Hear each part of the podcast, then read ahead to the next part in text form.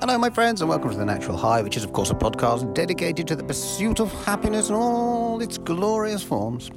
This time, I speak to Alice Bradshaw, charming lady from London, who is a practitioner of EFT, which is Emotional Freedom Technique. It's one of the more left field techniques that I've heard about, and it is fascinating. It involves tapping whilst you indulge in therapeutic dialogue. As usual, I have probably described it very clumsily, and I'm going to leave the rest to Alice. But if you want to reach out to her after listening to this interview, you can go to tapwithalice.com. She does group sessions online on Zoom two or three times a month. Um, she's very inclusive in her work, and so you can watch from a distance and get involved that way. It is very useful for phobias and anxiety, depression, and other trauma that you might have suffered in your life. So it's a technique which has wide ranging applications. As usual, if you like what you're hearing, please feel free to leave a review on whichever platform you're listening, and I hope that you do indeed enjoy the show.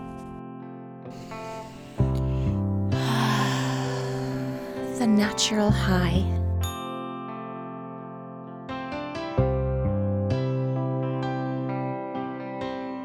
Hello. Hello. Hello. Hello. Hi. How you doing? Good. How are you? I'm very well. I, I had first of all no idea where you come from because I've spoken to people from all over the world over the last few weeks, but you've got an English accent there. So I was brought up in London, and then I left for 20 years, and I've just come back. wow. Where did you Yeah. go? so I first went to Indonesia, um, and then I went to Pakistan. Uh, so I spent Fantastic. Yeah. I love. I I've never been to Pakistan, but I love Indonesia. I spent about four or five months there in total. Where I I'm, I went to the three main islands. I know it's an archipelago of like 190,000 islands or something crazy like that. Mhm. But I spent time in Java. I spent time in Sumatra, and I spent time in Bali. Whereabouts did you go? So I was living in Java, in a town which you probably know called Solo or Surakarta, Okay. in yeah. central Java. Um, and I, I went to Bali on holidays quite often, and I went to Flores as well on holiday. Mm, I never, I never set foot in Sumatra. Sadly, I would have liked to, but it never happened. it's at least 20 years since I went there, but uh, I found that the um, language quite easy to acclimate to, which I've, Yeah. I'm not a great linguist. I don't pick up um, other languages particularly easily, but I found it was a really easy one to get the, the, the tongue around. Yeah, yeah, I did too. Yeah, it's a beautiful place. So, what took you over to, to um, Indonesia and to Pakistan? um, well, I first went to Indonesia because I used to play gamelan, which is um, the Yeah, traditional amazing. music. Yeah, the- the how, music go, how did you get into gamelan?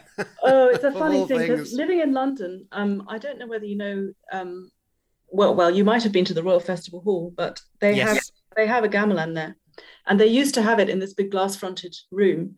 Um, so I think my my parents took me there for a concert or something, and we saw it, and and there was a leaflet about classes for children, and so they said, "Oh, do you want to have a go?" So I said, "Sure," and uh, I loved it, and I just played for years, and then. Uh, um, yeah, after university, um, the Indonesian government do scholarships for people to study the arts, mostly the arts, but sometimes language. So I applied for that and I got one. Um, and off I went. And once I was there, I didn't want to leave. so I started teaching English um, and stayed there for a long time. Yeah, I was there seven years. Yeah. Fantastic. And then Pakistan. Tell me something about Pakistan because I don't know. I Yeah. don't really know many people have even been there. So t- tell me about your impressions of Pakistan. Um, yeah, it's it's a beautiful, beautiful country, really beautiful. Um, and it's really sad, you know, like with so many countries, what what's happening there now, um, or in the last, well, 10, 15, 20 years, really. But um, there are times when it's safe to visit. and uh, so there are different areas. Um, I was living in Karachi, which is rather an ugly and dirty city, but it, ha- it has its plus points. But um, there are beautiful areas to visit up in the north. Um, it, it borders with China in the north um, and with India and the Himalayas. Uh, and it borders with Afghanistan in the west and with Iran. Um, so there's a, a huge variety of countryside, um, beautiful mountains. I love mountains. I'm not really an ocean person, I'm a mountain person. Um, so, yeah, and I mean, I think it's true to say of anywhere in the world that the normal people are lovely, aren't they? when you meet just normal, ordinary people, um, they're always so friendly and welcoming and and just really really hospitable and um, I had a yeah I had a really good time there. I agree with you. I think that most people are good people. Now, of course, yeah. we always hear horror stories in the newspapers. The, the, newspapers always tend to gravitate towards pathos and tragedy. Of course, you know that is that is their responsibility a lot of the time. But because of those stories that we always hear, we we sort of I think we get a sort of skewed perception of you know the the goodness and the evil of the world. And I do find, like you, that most people you know are are good people and friendly and welcoming and curious and want to find out about you and want to welcome and help you. Yeah, I totally agree. Yeah. Um, so whereabouts do you live? I'm just a very curious soul. So, uh, and you know, I'm a little bit nostalgic about London, particularly since COVID. we haven't been able to go back there. Um, whereabouts in London do you live, and, and which bits do you do you hang around? Um, so I live in Wimbledon, um, which is famous, oh. of course, for the oh. tennis and the Wombles. Mm. Um, and uh, um, yeah, this is beautiful part of London. Beautiful yeah, part of London. It is nice. It is nice um, I tend to I tend when I go into London, obviously I it's easy for us to get to Waterloo, which is on the south bank of the River Thames. So um, yeah, um, I like to walk along the river. Actually, that's one of my favourite things to do is just walk along the river. Um, there's a, a, huge, as you probably know, a pedestrian um, route along the river. Yeah, it's um, so beautiful around there. And another thing I like to do, I like to walk. So I like to um, I like to walk through the parks. You know, you can start off in uh, Kensington Gardens and walk through Hyde Park, Green Park, St James's Park. It takes about an hour and a half. Amazing. That's, and it, it's just amazing that you can walk that far, basically just in parks in central London. Oh, it's one of the main ambitions of my life is to take my dog back to England before you know before the end of his life, so we can go. We lived we used to live in North London around Crouch mm. End, mm-hmm. and um, and there's a similar walk around there around Alexandra Palace where you can get off the road and do a five mile circuit all around Alexandra Palace, Highgate Woods, um, the uh, the Parkland Walk, which is an, uh, an old railway, um, disused railway line that you can walk along. Oh, it's absolutely glorious, mm. beautiful place to walk. Do you Lovely. have a dog? No, I don't. I have a four-year-old. right. So I've got a one-year-old and a dog. Oh, okay. it's different kind of outing, isn't it, with little ones? Oh um, my goodness! Yeah, I, you can't, you cannot adequately. I haven't heard an adequate description of parenthood yet. Yeah, it's something that you have to experience really, just to really know about the true depths of the trauma and the joy. Right, exactly. so, um, how did you? I, I, want to talk to you about EFT, of course, uh, which is emotional freedom therapy, right? Emotional freedom technique. Yeah, technique, we're not we're not sorry. allowed to say therapy, especially in the states. right. Okay. Why? Well, there are legal implications with the word in the states. Um, in, in Britain, it's you know massage therapy. Everything is therapy in, in Britain. Sure. It doesn't matter. But in the states, uh, you can be sued for providing therapy when it's not on the list. So it's not called therapy, although I would argue that it is a form of therapy, but um, you know, legally it's not that. It's more like coaching. That's very interesting. Yeah. I want to find out how you got into it in the first place. Was mm. was there some kind of adversity in your life which sent you spiraling towards EFT, or did you just pick it up like you did uh, Gamelan? Yeah, I just kind of picked it up really. So um, it, it came more from I'm I'm like you. I'm I'm eternally curious, and I've always been interested in so-called alternative therapies. So, you know, first it was yoga, and then I did Reiki, and uh, I, I astrology I was into for a while, and all kinds of other stuff. Um, and um, I've been interested in, you know, Eden energy, Eden energy medicine. It's Donna Eden is a, a, a lady, an American lady who does a lot of energy work, and she's popularized this method that people can use for themselves, even if they can't perceive energy like she can and she uses the meridians from traditional Chinese medicine. So I was interested in that. And then I found EFT. Um, and uh, you know, when you just find something and, and, and that was my thing, you know, I'd studied Reiki and yeah, it was nice, but it wasn't my thing. I didn't feel called to, to do it. Um, but with EFT, I was like, wow, this is it. This is, this is what I'm really good at. This is what I love. Okay, because was it because the first time that you did it, uh, you had like an amazing reaction to it? No, it wasn't at all. It wasn't at all. It's funny. I mean, there are people who have, you know, one one session miracles, but I wasn't one of them. Um, I had some minor successes, uh, but it was more that I felt that it. Did you have a practitioner teach you or, or treat you in the first place, or did you just learn to do it? No, I learned it. Um, so okay. I found it online. Um, you can learn quite a lot online for free. Mm. And then I thought I'd like to learn it properly, and I went and did I did a course, just a weekend course for the the first level, which is for using it for yourself. And um, so I'd learned it from a practitioner, um, and I was practicing by myself for a long time. And it wasn't really until I had therapy, um, I call it therapy, haha, with a with a a with an experienced practitioner over the course of some months and years that I really understood how you can use it and what what actually to do to get to the problems. And and it, really increased my awareness of how how it can work. Because often when you do it by yourself it you sort of i had limited success. You know i'm i used to the first thing i used it for was flossing my teeth because i, I just had this resistance for, to flossing my teeth. I never wanted to do it. And i i so i did eft for a while on that. Um, and i started flossing my teeth twice a day without even thinking about it. And i've never stopped since so, um, but come on, it's it's a minor success, isn't it? It's hardly life changing. Um, and I you mean, always kind of it's a big thing flossing. I love flossing. It's a big deal in my life. and you kind of second guess yourself, like, is it really EFT that did it? Did it really work? Right. Yeah. Um, and all this stuff. Um, but it it does really work. It really does. And uh, so, can you explain in your in the most practical terms to the, mm-hmm. the layman like myself yeah. how it works? Okay, so first I'll explain what it is. Um, yes. So it's a method of tapping with your fingers on various acupressure points on your face, um, on your on your hands, and a few on your body. Um, and while you're tapping on those points, you talk about your problem. So that's that's the simplest idea of what it is. Um, and the way it's thought to work, well, there are a number of explanations. Um, I'll start perhaps with the scientific version. So the scientific version is that when you tap on these acupressure points, it calms your nervous system and it it um, it resets your body's stress response.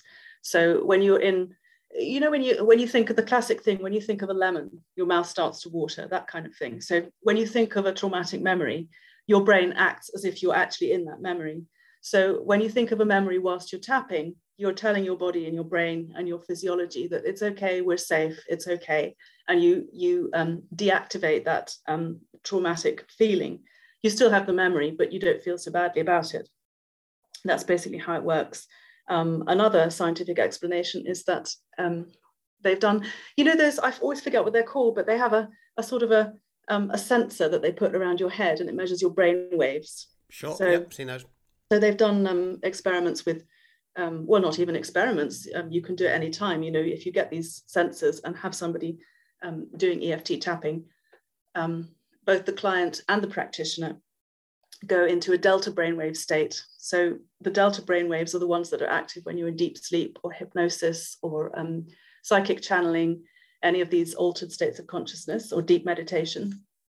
And the beta brainwaves, which are the ones that we use when we're thinking about problems in daily life, they completely disappear or well, not completely disappear, but they're not active at all compared with the delta brainwave. So that's another way that that um, it can be proven to work is that you're accessing different part of your brain or a different way of thinking, and so you get insights um, that you perhaps wouldn't in your waking life normally. It's like when um, you know when you go to sleep thinking about something, and then in the morning when you wake up, you suddenly know the answer. Mm. Like that. Okay. Um, but I always I do want to mention too that um, I think it's interesting the science, but also there's the energetic aspect, which for me is really interesting because we are using the traditional Chinese medicine meridians and acupressure points.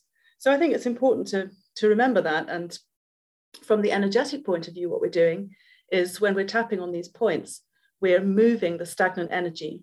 So in traditional Chinese medicine, the energy flowing through your meridians, the lines of energy in your body, it can either be um, too much or not enough or stuck. So when we tap on all the points, we're getting all, there are, there are points on all of the major meridians that we're tapping and we're just moving energy. So when the energy is flowing, it, it promotes balance and health in your body and your mind. And when it's stuck, there's some kind of problem. You've described it so succinctly, and I'm even more curious now than I was beforehand. Can, so you've described the sort of on an energetic level what the acupressure, what the tapping does, but on a physiological, on the scientific level, yeah. Um, what does the what does the the, the tapping actually do? Um, so the, first of all, the acupressure points. Um, these have been measured. I think there was a study in Harvard Medical School and it was studying acupuncture, but it's the same points used. So these points on your skin, they actually have a different electrical conductivity than the surrounding skin. So they are actually a thing, um, physically a thing that can be measured and found and, and mapped on your body. Um, and they believe that it works. Um, again, I'm, I'm not a scientist, but I am quite interested in this. So I may get the details a bit wrong here, but um, basically how it works is that they believe that the, the connective tissue or fascia um, is uh, corresponds to the meridian system. So let me get this right. So when you're stimulating one of these acupoints by, for example, tapping, um, the, the fascia, it, it sends a signal to your brain so instantly because it's um, it's through conductivity, not, not neurons. So normally if you're touching a point, your, your brain has to send it through cells and neurons and synapses firing and it gets up to your brain through the neurological system. But um, when you are communicating through the fascia, through the connective tissue, it goes instantly with, with electrical conductivity. And so, I mean, they, they haven't done a, um, there haven't been conclusive experiments done into the how. There have been more research studies done into the that it works, proving that it works for this and that. Mm-hmm. Um, so this is just um, this is a theory which seems plausible, which some people have have put forward to explain it. Can you tell me about some of the practical examples of ways in which it has worked, and what sort of success rate do you find that you have with with clients? Yeah.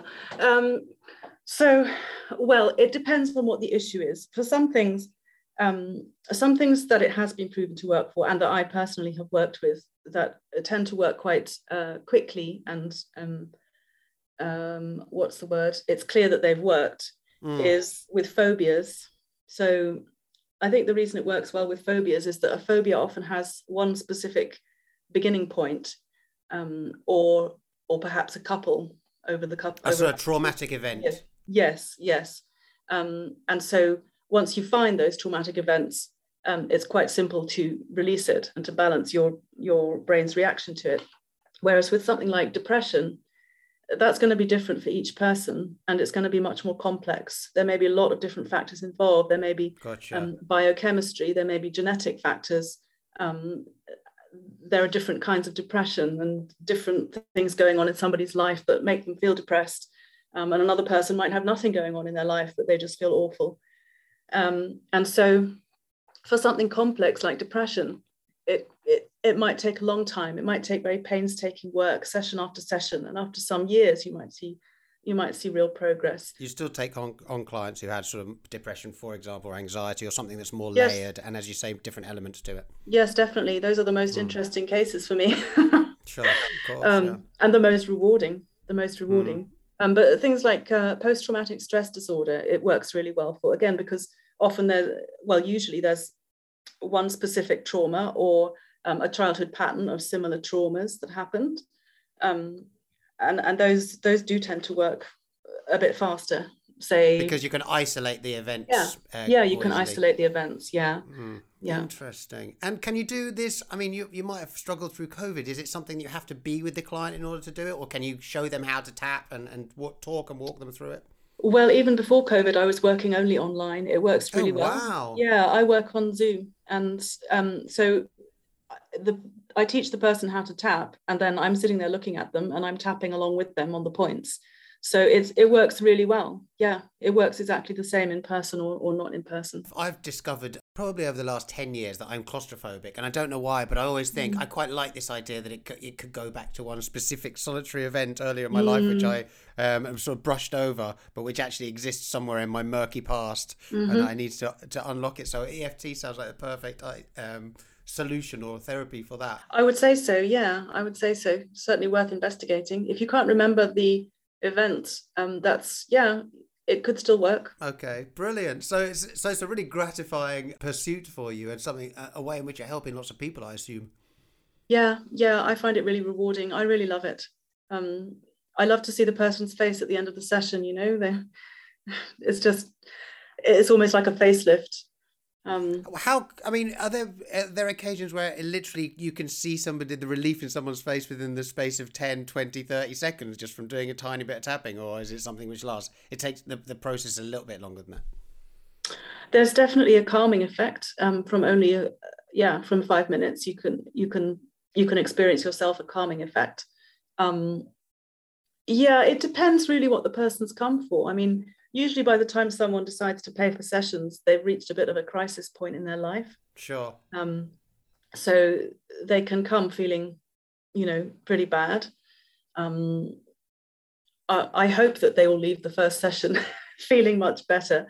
Um, I would be confident to say that they do leave the session feeling better. The thing with EFT is that it's not like, um, well, some therapies where you have to talk a lot about your problems um, can can leave you feeling a bit drained. Uh, but the nice thing about EFT is because you're balancing your body and your brain and your energy system at the same time, it doesn't leave you feeling drained. Well, if it's a skilled practitioner anyway, um, and you don't have to um, you don't have to go in and talk about all your horrible things at the beginning. You can tiptoe around it and balance it little by little and layer by layer. So it's quite gentle, and people do generally leave the session. I think I would be confident to say always leave my sessions feeling really good. Wow, that's awesome. And you know, you are a genuine healer. You're, you're somebody that I would just love to meet at a festival or something. You could literally go, you work with your hands, you have this trade, and you can go and calm people down, relieve the stress and the tension in people from being close to them. I find that amazing. Well, that's that's really nice of you to say so. Um, I I'd, I prefer to to take a, a humbler a humbler perspective myself and say that I'm more like a guide dog helping the person because um, a shaman. I mean, yeah. Mm, oh, now you're talking. I mean, yes, yes. There's an element of being a healer in that I love to do it, and I feel, I feel, um, you know, I feel the healing energy, and I feel, I feel the help coming through me to the person but i don't i don't want to say that i fixed that person i healed that person because those people did it themselves. They actually did it themselves. If they weren't willing to do the work and to and to look at it then nothing would happen. Yeah so absolutely. i prefer to say that i you know i go along with the person and help them and ask questions and suggest this and suggest that and lead them um, along towards where they want to go. You need to go into it with an open mind if you need if you're going to get something out of it right Oh yeah. If you go in with all your barriers up and tense and unable to to, to buy into it, then you're not really going to get much out of it. Yeah. Well, yeah. I mean, if you're coming just because just because your wife told you to, that's it's not going to get very far. Um, but uh, but if you're coming, I mean, even if somebody's quite skeptical about it, it can still work if they're if they're willing to give it a go. Um, to be honest, most people can feel the calming effects within minutes. They can feel that it's doing something. So after that they they tend to be open. If, if if they were at all open to start with they tend to be open to seeing what happens.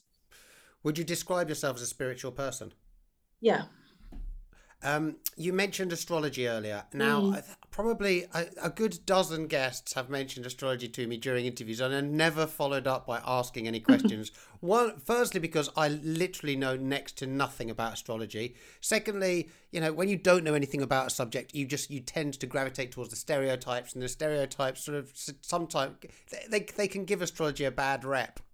I know it's a huge question I'm going to ask you, but and it's maybe not something you're into so much anymore. But can you explain to me the tenets, the main tenets of astrology, and why it has so much power for so many people? Yeah, I love to talk about it. The only reason I don't do it anymore is because I became obsessive with it. So I decided to leave really? Wow. Okay, so, so, I'm so pleased I cracked this one open then. Yeah, Tell me, please. Okay, so um enlighten. So um in astrology you have uh, you have the sun and the moon and the planets, which um, are thought to affect life on Earth. So, I mean, we can see that with the moon, right? It affects the gravitational tides. pull, right? Yeah, exactly, mm. and magnetic forces and all that. So, each, if you think of each each of the planets, I'm calling the sun and the moon also as planets in astrology. Um, so, each of the planets has a different quality, which affects us in a different way. So, um, if you're if you're reading the, you know, in a magazine and it says, oh, Libra is this, whatever. Well, that's not going to be accurate because it doesn't take into account the time and place of your birth. So uh, when you're looking at a person's birth chart, um, you have the a lot of people don't know the time of their birth, but it's better if they know the time and the place of their birth, as well as the date. Um, and these days it's easy to feed it into a computer, but back in the old days, I was doing all these calculations by hand, looking up the, the, charts of, of which planets were where, when, and calculating everything. So when you when you plotted the person's birth chart, you then um, you get like a picture, and the more you do it, the more you can look at that picture and sort of see what what kind of characteristics the person has and where they might be lacking something. Um, and uh, in Western astrology now, it's not so much. I mean, people do do predictive, but it's not so much predictive. It's more of a psychological thing. So, for example, in in um, in my birth chart, I've got more of the fire element um, and less of the earth element. So that tells me that um, I need to bring in more earthy activities into my life. Um, maybe make sure that I'm more grounded and not not so much um, uh, not so much starting things and not finishing. I need to I need to make sure I follow things through and do practical things. Um, and it's um but so you, it can really inform your life on a daily and practical basis then you think well yes um so that that's the basic birth chart um and that's all well and good I'm, i mean i still find that interesting and i still sort of follow the new moon and the full moon but um it was getting to the point where i there's a thing called transits so when you plot your birth chart um you can then follow like all of the planets every day and compare that with your own birth chart. And it, it was just becoming a bit too much. And and I took a step back and and I for me now I think that little is more. So it's like it's as if you were going to do tarot and do it every day like three times a day asking it all these questions you're going to get in a muddle. Whereas if you just ask it once a month you'll get a really clear answer for what you need to do or um, you know guidance for your your question. So i think i think astrology is a bit like that. I mean yes have your birth chart reading and find out you know what astrology says about your character and, and your strengths and weaknesses and challenges. But i think um, i think it's easy to get bogged down in all those details and uh, it wasn't helpful for me interesting but you still sort of would you say you still subscribe to the the, the main tenets of it oh yeah in general you do believe in it yeah yeah. interesting yeah. I mean, take the example of the full moon. So the full moon is when the moon is opposite the sun, right? Because that's that's mm-hmm. when the sun is fully reflecting on the moon. So that means if you're born under a full moon, it means that you've got the moon pulling on one side and the sun on the other. Mm. So you can imagine that that's quite different from if it's a new moon when the moon and the sun are pulling together. Right. And it's so, the same with all of them. So why is it why does it make a difference when you're born? Is it like does your is it like a snapshot for your body the moment that you're born? Why would it because we're all experiencing the moon and the sun in different places all the time. It's constantly moving. So surely if there's gravitational pull from all of the planets we're all getting that gravitational pull but from those different positions is Why it? would it make a difference when you're born? Why would that inform? I, I think that's a really good that's a really good way to put it. That it's a snapshot because um, if you think about it, when you're born, that's the moment when you're separate from your mother for the first time. You're mm-hmm. a separate right. um, entity. Um, uh-huh. Yeah. So and you always remember that you, you sub unconsciously maybe you always remember that that that feeling of the first time you're away from from, from outside of your mother. Yes, it's it's like a kind of imprint, isn't it? The first imprint. Right. Mm. Mm. Mm. Very interesting. You're a fascinating person. What do you think happens when we die? Well, I don't think we can know that really. Um, we can't. It's pure speculation. It's pure speculation. I believe. I believe that. Uh, I mean, it's just it just comes down to belief, doesn't it? Um, of course, I believe absolutely. That, I believe that our spirit is separate from our body. So you know, the body is dead, and something continues. Um, I don't know what happens. I'm quite excited actually to find out what happens. And that's great. Yeah. I think that we have. I think that a lot of people have an unhealthy um, uh, relationship with death because it's something that one of the few things that we all share. You know, we just talked about all being born. Mm. We all die, yeah. yet we dread it, don't we? And, and so many people dread it, even though they're really suffering in their life on Earth. You know, well, they're not particularly enjoying yeah. it. Yeah, I mean, I am not looking forward to the actual process of dying. It's probably going to be painful in some way or another. But um, it's kind of fun to fun to yeah it's going to be really fun to find out what happens um, and you know i quite like reading those books where where people who supposedly can channel stuff from beings for want of a better word.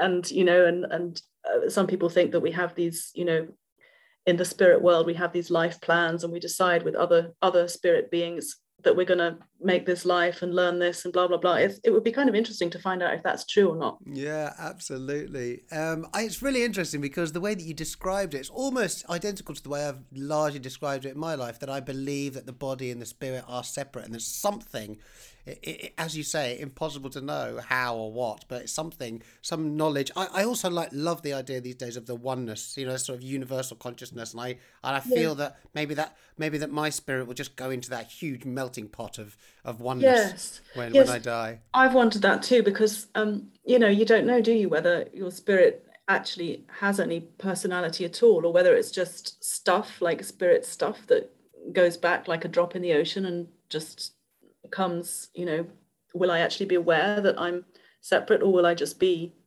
the one spirit? Interesting. Yeah, totally. There's a one of the more common names, surnames in Portugal is Boa Morte, which means good death. Mm. And and I think that a lot of us dread the idea of dying, whereas really we should just be focused on having a good death, a, a short and painless death, rather than suffering for years and years, because it's all it's coming to us all. Yeah, it's yeah. just a question of how. Yeah, yeah, that's it. Yeah, uh, and you know, I'm not a religious person, but I can understand the comfort that comes to some people from being religious and having that faith, because you know, like people, devout Christians, for example, they truly believe that their their place in heaven is guaranteed as long as they behave well on earth, and you know, to have that sort of certainty must be quite comforting, I guess. Yes, yes, and I hope that I hope that really happens for them as well. Absolutely. Um, what's the strangest thing you've ever seen? The strangest thing I've ever seen. Well, the first thing that sprung to mind, you may have seen it yourself in Indonesia, was I don't know why that why this sprung to mind. I'm sorry to uh, to bring this up, but there there Please was a. There was a, a market in the in the town I was living in Solo where they used to um, they used to serve live snakes. Oh no! Have you seen it? This is it's disgusting. I, I and they This is the second this is the second interview where I've discussed had no to discuss way. eating snakes. and yeah. you know, I'm a I have a plant-based diet. so I I consider myself to be an animist. So like I feel like humans and animals are on the same level. We're no we're no high. We're not the top of the food chain. We're all on the same level. So I'm a huge animal lover, and everybody keeps coming on this in this uh, pod telling me about eating snakes. Strange. Why anyone would think to do that or go through with it. um, who inspires you and why? Yes, well, um, you know what's that? What's the name of that New Zealand Prime Minister? Jacinda, isn't it? Jacinda. Yes. I don't know how uh, to say it because I don't watch the news. I only read it. It's Jacinda okay. Ardern or Ardern. Anyway. Uh, um, you're doing a better job than I would. Yeah. Uh, apologies, Jacinda, if I've said your name horribly wrong. but yeah, so she inspires me because um, I think she's probably the only politician that I ever read about in the news that doesn't fill me with disgust because it just gives me hope that some people, at least at least one person, has gone into the profession wanting to help people and do the right thing instead of to line their pockets and get power. Um, so I find that really inspiring that there are actually good people who get yeah, into absolutely. power. You know, I also think that power itself and po- politics is so corrupting because I do think there are a lot of people that go in with the right intentions, but they become corrupted by it rather than going in as bad people. But I was talking to my wife the other day about like how many politicians actually are more more popular at the end of their their tenure than they are at the start, and it's you can count on one hand basically, yeah. can't you? Yeah, that's um, it. She's what she's won. She doesn't seem to have had to compromise too badly uh, in, and and she's more popular than ever. I think. Um, I mean, Barack Obama. He was pretty popular when he finished, and he's still seen as quite an inspiring dude. Mm-hmm. Um, I also really think uh, Angela Merkel has done a good job in Germany. Now, of course, like yes. Germany itself is a behemoth of a company of a country, but she, uh, I think, I genuinely believe that we need to put women in more positions of power because I think the the world at this point in time is absolutely crying out for the female touch. Uh, and and Angela Merkel, I think, is another great example of somebody who has, you know, I think I think when she leaves her position, uh, Germany will be in a far better position, not only economically but also socially, you know, conscientiously. She's done some amazing stuff, and I think Germany is a, a pretty a pretty cool country. Yeah, yeah, and uh, it's interesting, isn't it? Because quite a lot of female politicians end up um, I don't want to say end up having to be like the men because not all men are horrible, but you know, mm, no. there's that kind of cutthroat, um, over masculine, over macho atmosphere, isn't there? And some of the women have to be end up being so hard and so tough in order to compete and get to the top that they end up being not very nice either. So yes, it's it's inspiring when some of them manage. So true, but you know this this uh, the status quo that we're in now with the with the planet with the pandemic. It's this is a, these are man made issues. Men have fucked it up. Men have had their chance and they fucked it up. We need to give women the reins. That's I am I believe that so strongly. I couldn't agree more. Yeah, I I I wouldn't say men though. I'd say the patriarchy because you know right. some some men are nice aren't they? Of course of course absolutely. We just need to be we need the female touch to guide us right now. Um what about what about books? What books have resonated with you that you'd like to tell me about? So i was reading mm, yeah i was reading a book. Well it's funny because we were just talking about walking in in england weren't we? I read this book by jake tyler who walked all the way around the perimeter of, of england and scotland and wales. It's called a walk on the wild edge or something like that and yeah he he started it because he had it was interesting for me because about working with in mental health um he had depression and he was suicidal and he he just one day decided to start doing it. And he walked all the way. He started in brighton in the south coast and he walked all the way around cornwall and through wales. And he had some breaks on the way to run a marathon mm. as you do. And uh, and it, it was yeah it was really interesting um and and he was really honest and and and um, really honest about all all the things that he felt and did along the way and, and the mistakes that he made as well as the things that he learned and and that went well for him. So yeah i'd really recommend it. Maybe he'd come on your podcast. It would be interesting. Oh fantastic. Yeah what's his name? Jake Tyler, um, T Y L E R. I love content which where the, mm. the subject is able to be vulnerable. I think it shows mm. real courage to be really vulnerable. Yes, that's it, and and it it helped his cause more as well because he was trying to you know raise awareness about depression and mental health, and um and he was so honest about how he started off feeling this that and the other and it was going really well and then he had this dip and he had several dips where he went he felt going back into the, the depressive state um, and it was it was really helpful to read that because of course it is like that isn't it? You don't suddenly fix everything by walking around britain. Was he always a walker or did he was he not doing any exercise before during the depression and before he started this this walk around the country do you know? He, he wasn't doing any exercise. And and there's there's such a correlation isn't there?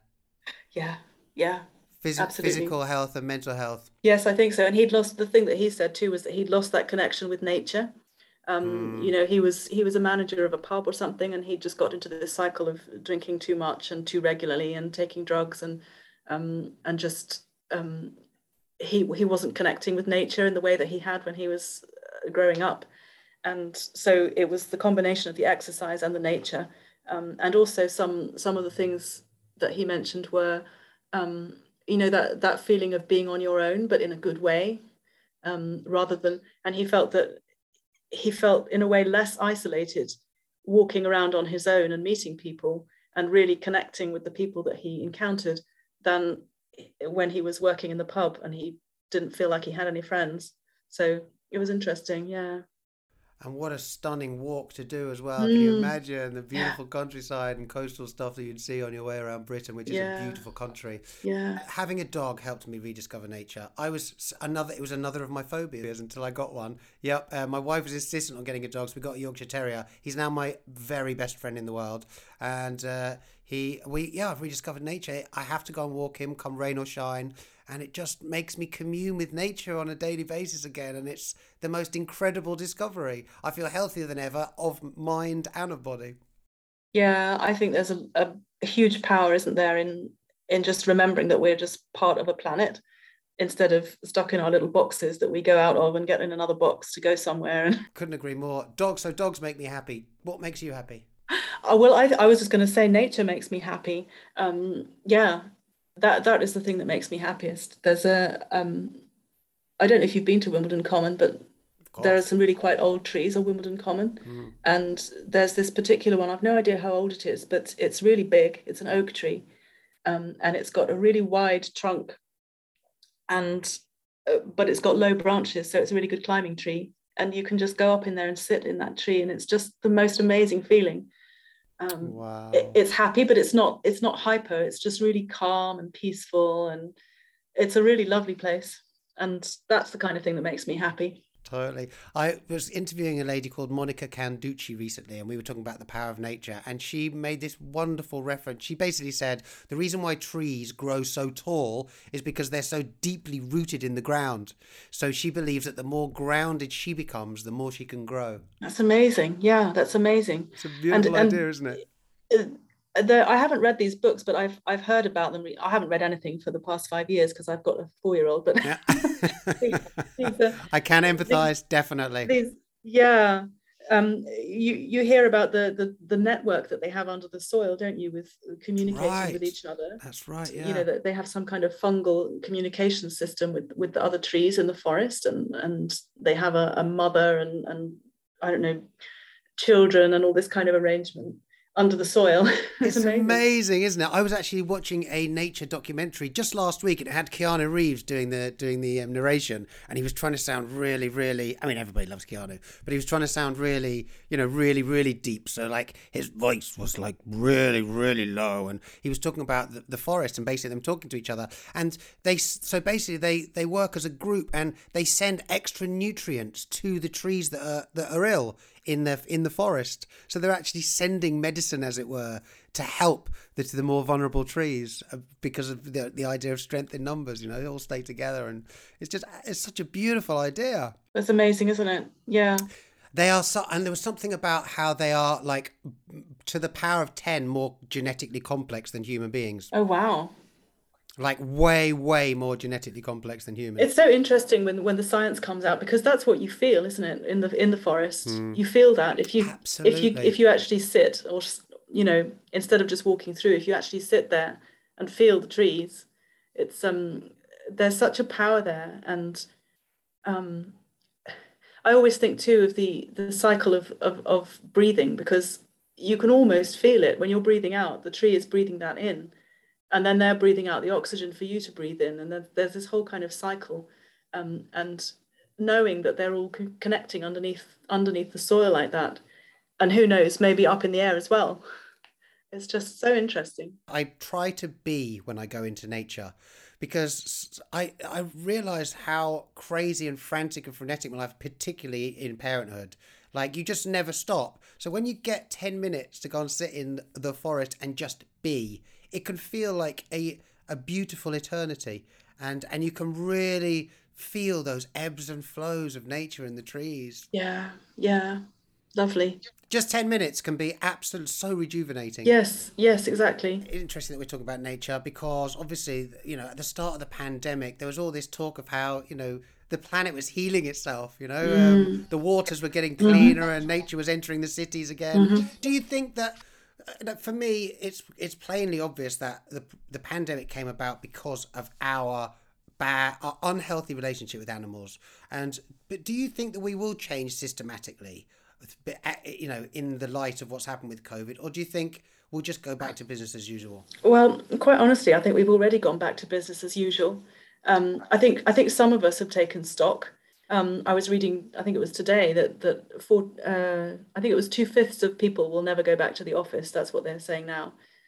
They'll stay working from home. So I mean, some people, I think some individuals have have made some different choices or realised things, but um, I mean, things like the pollution, which which cleared up so much in London during the lockdowns, is it quickly went back to normal. Um, and I don't. I'm, I always think too. I mean, if you remember before the pandemic started, the, the big story was the climate change and Greta Thunberg and all these. You know, everyone was really anxious about reducing plastic use and stuff, and that all went out the window. You know, everyone now is just chucking away their their face masks and all this all over the street. Yeah, Uh, it literally went out the window. yeah. So um, I don't think. I mean, realistically, I don't think it's. I don't think it's changed much. Although some people have, maybe. Yeah. It's almost like we're sort of industries happening even more quickly than ever in order to try and make up for lost time. Yeah. Yeah. That's it. Yeah. We, we seem to have less of a symbiotic relationship with the planet than ever before. We're supposed to be, you know, these highly sophisticated individuals. We've never had such great technology in the world, you know, we've never been so sophisticated. Yet, we're destroying the planet worse than we've ever done before. You... No, I think that's true. And I think, I mean, part of it obviously is the huge population growth.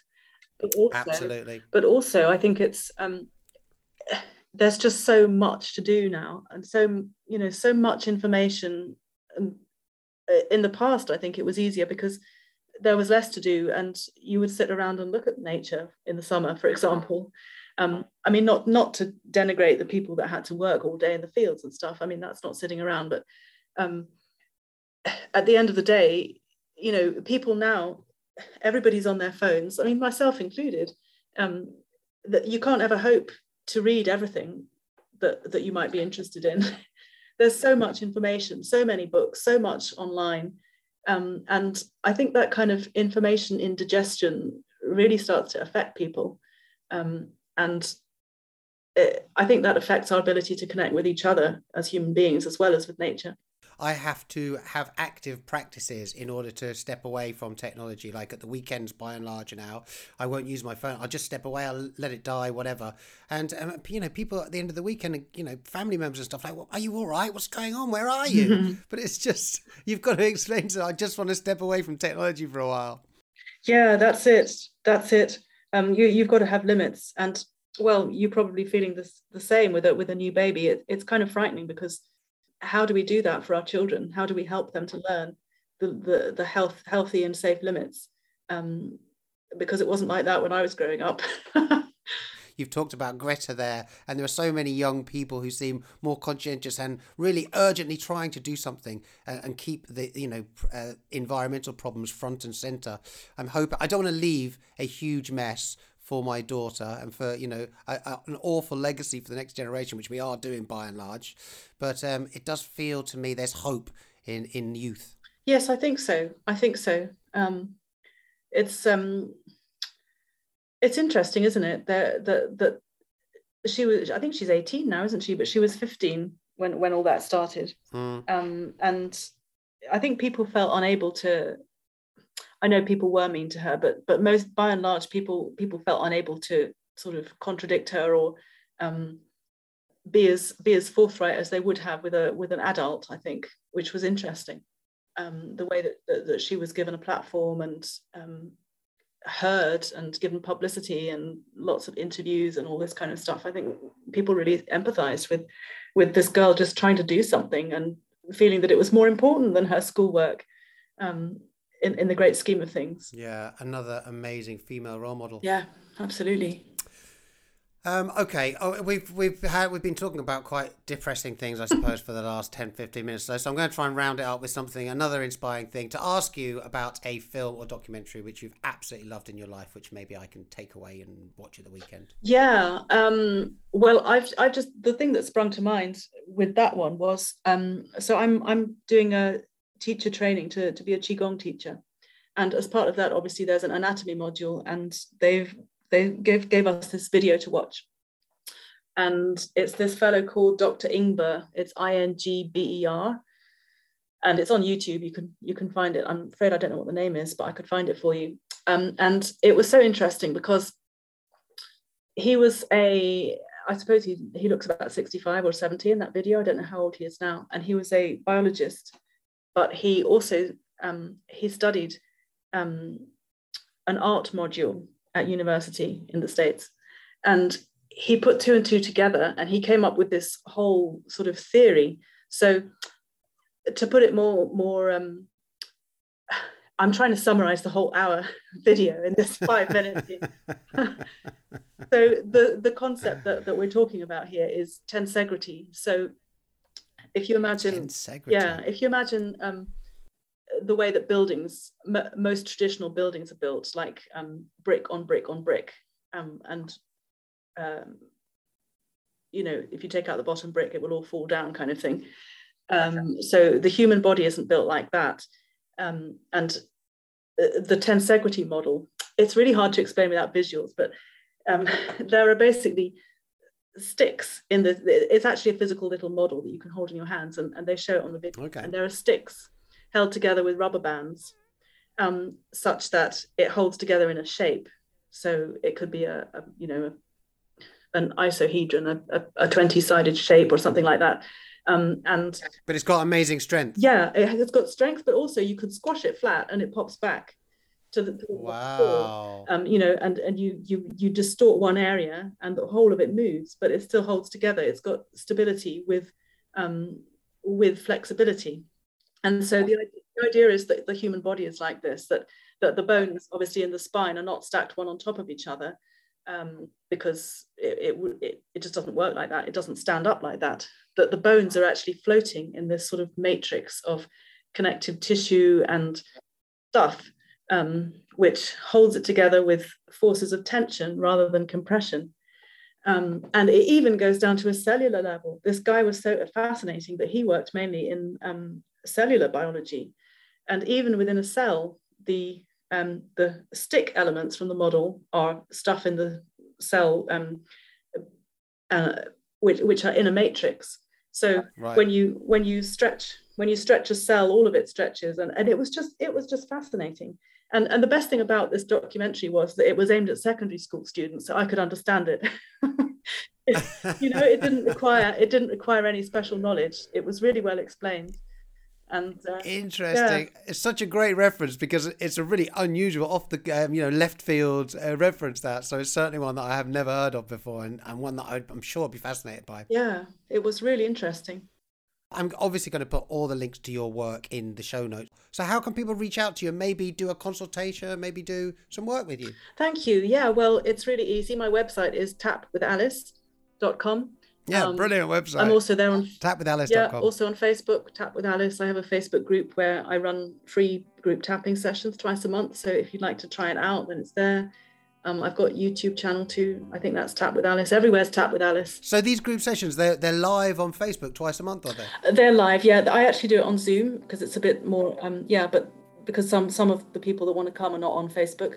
But it's basically the point of the Facebook group is to tell people about these group sessions. So yeah, it's twice a month. I vary the time to catch the Americans and the Australians. The next one's at 5:30 UK. What date? Tuesday the first. Yeah. Tuesday the first. You'll, you'll appreciate okay. this having talked about astrology. I do it on the new moon and the full moon. Ah. Yeah. Ha- harness the energies. So it's a good it's a good thing to do because you know on the new moon we we harness the energies of, of new beginnings and resetting, and then at the full moon we're we're sort of um, embedding uh, what we've achieved so far that month. I mean, I, I don't put it like that, but but that is really the thought behind it anyway. You are such an interesting person. Thank you. it's been an absolute pleasure to talk to you, and um, I hope you have an amazing weekend. Thank you so much for educating me. Thanks so much for the opportunity, Oliver. It was really nice to meet you. the natural high follow us on Twitter at Natural High Club or go straight to the website, thenaturalhighclub.com. And remember to subscribe to the Natural High podcast through whichever platform you're listening to get every new pod straight to your phone.